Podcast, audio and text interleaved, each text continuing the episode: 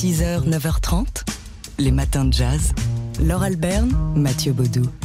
Alors, c'est le moment tant attendu, Mathieu Oui. s'attend à ce que je fasse ben où voilà. on ouvre la première fenêtre de notre calendrier de l'Avent Toujours pas huilé. 2021. Toujours pas huilé, non. Et, et dans ce calendrier, on met un beau livre, un Ouais. lourd livre, Un un, imposant Un livre, très beau livre. un très très beau cadeau pour tous les amateurs de Frank Sinatra. Euh, de journalisme, de littérature journalistique et de photos. Ça fait du monde. Ça s'appelle euh, Sinatra as Cold en, dans sa version originale. Ça a été traduit par Sinatra a un rhume ou Sinatra est enrhumé. Un ouvrage signé du journaliste américain Gay Tales qui était envoyé au milieu des années 60 à Los Angeles pour interviewer The Voice. Il était euh, payé par le magazine américain Esquire pour cela.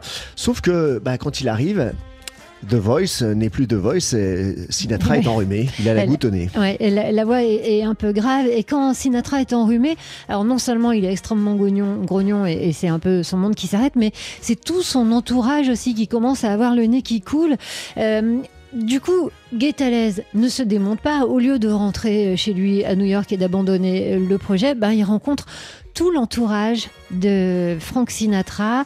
Alors, il a une technique particulière et c'est pour ça qu'on dit que Gay Talez, avec ce texte, est entré pleinement dans ce qu'on a appelé le nouveau journalisme. C'est-à-dire qu'il ne prend pas de notes, il organise des dîners, des rencontres, il va sur euh, des plateaux euh, de télé, dans des studios d'enregistrement, et puis il rencontre les gens, et il écoute comme ça, sans noter, et c'est le soir, rentré à l'hôtel, qui couche tout ça sur le papier. Il va not- notamment rencontrer euh, les, euh, les enfants hein, de, de Frank Sinatra, tout son entourage, et, et- et ce texte, eh bien, ça donnera euh, ce, ce roman finalement. C'est un, c'est un roman, Oui, c'est un autour, court roman, autour de Frank Sinatra. On en apprend quasiment plus sur Frank Sinatra que s'il avait vraiment interviewé Frank Sinatra.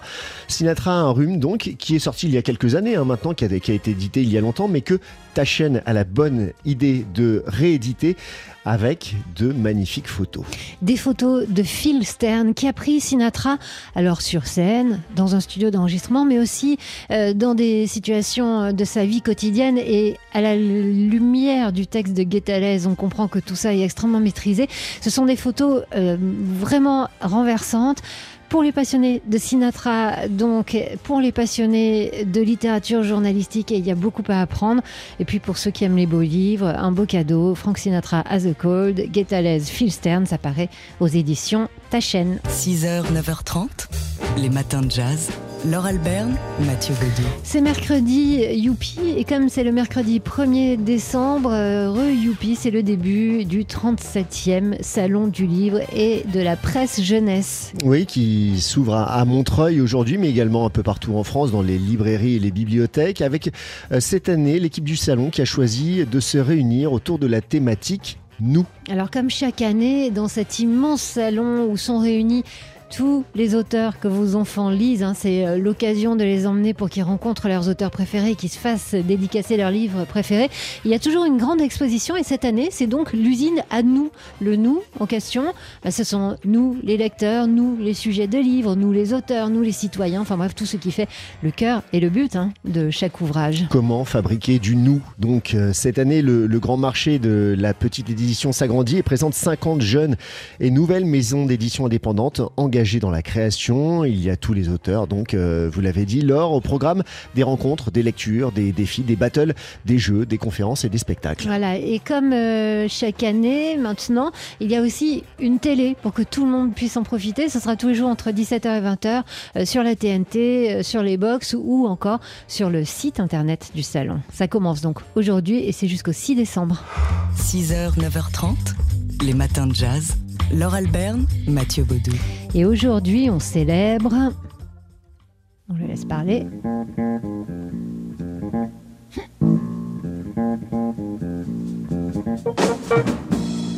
Vous l'avez reconnu peut-être déjà, le batteur Jaco Pastorius. Le bassiste. Le- pardon, le bassiste Jaco Pastorius. Le bassiste. Oui, exactement, avec euh, un L et un E majuscule.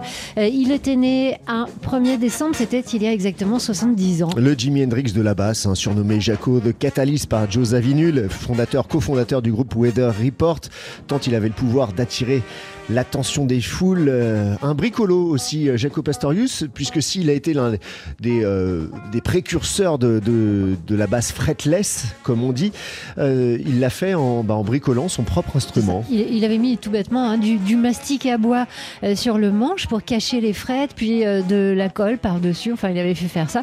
Et donc, ça lui a permis bah, d'inventer ce son si particulier. Alors, la vie de Jaco Pastorius a basculé. Il était encore tout jeune. Hein, à la fin de l'année 75, il recevait un appel du groupe Weather Report, fondé donc par le même Joe Zawinul et Wayne Shorter, qui voulait remplacer son bassiste. Jaco accepte.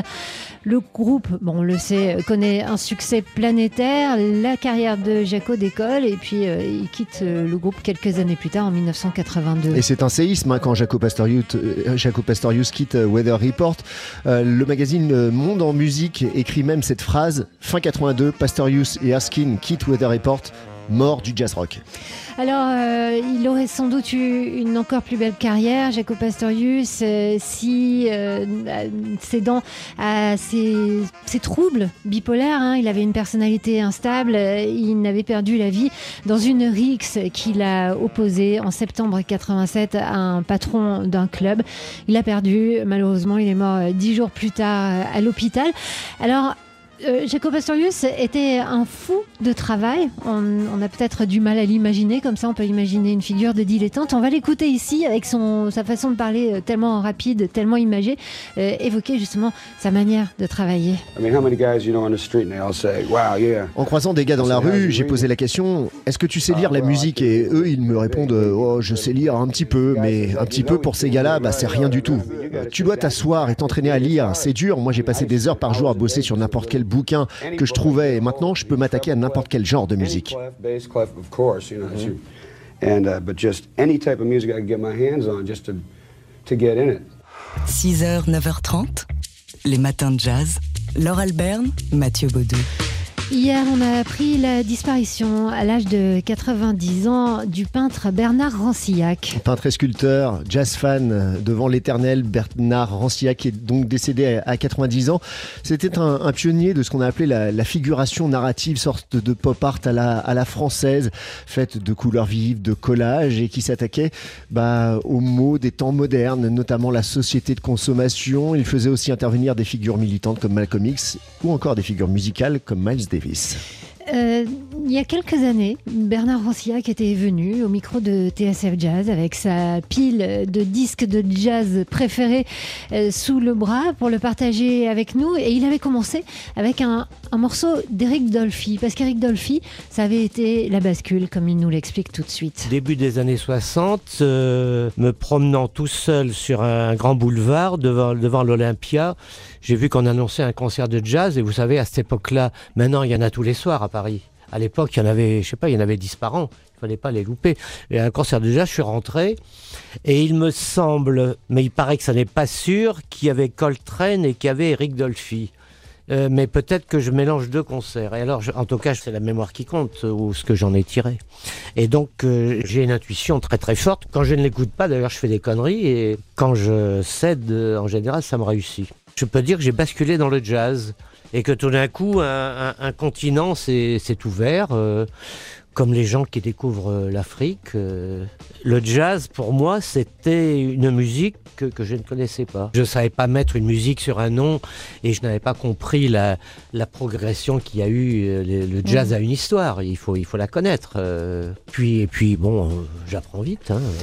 Et pour apprendre, il n'y a pas mieux que de traîner dans les clubs de jazz, ce que Bernard Rancillac a fait euh, dès ce moment-là, avec euh, des musiciens euh, comme Jean-Louis Chotan, comme Martial Solal, ou encore son complice qui était peintre aussi, enfin qui est toujours peintre et qui était déjà batteur, Daniel Humer. Ce sont des choses qu'il nous a racontées et c'est assez réjouissant d'écouter Bernard Rancillac se souvenir donc de ce jazz qui est aussi présent dans ses toiles. Bernard Rancillac, donc qui nous a quittés à 90 ans.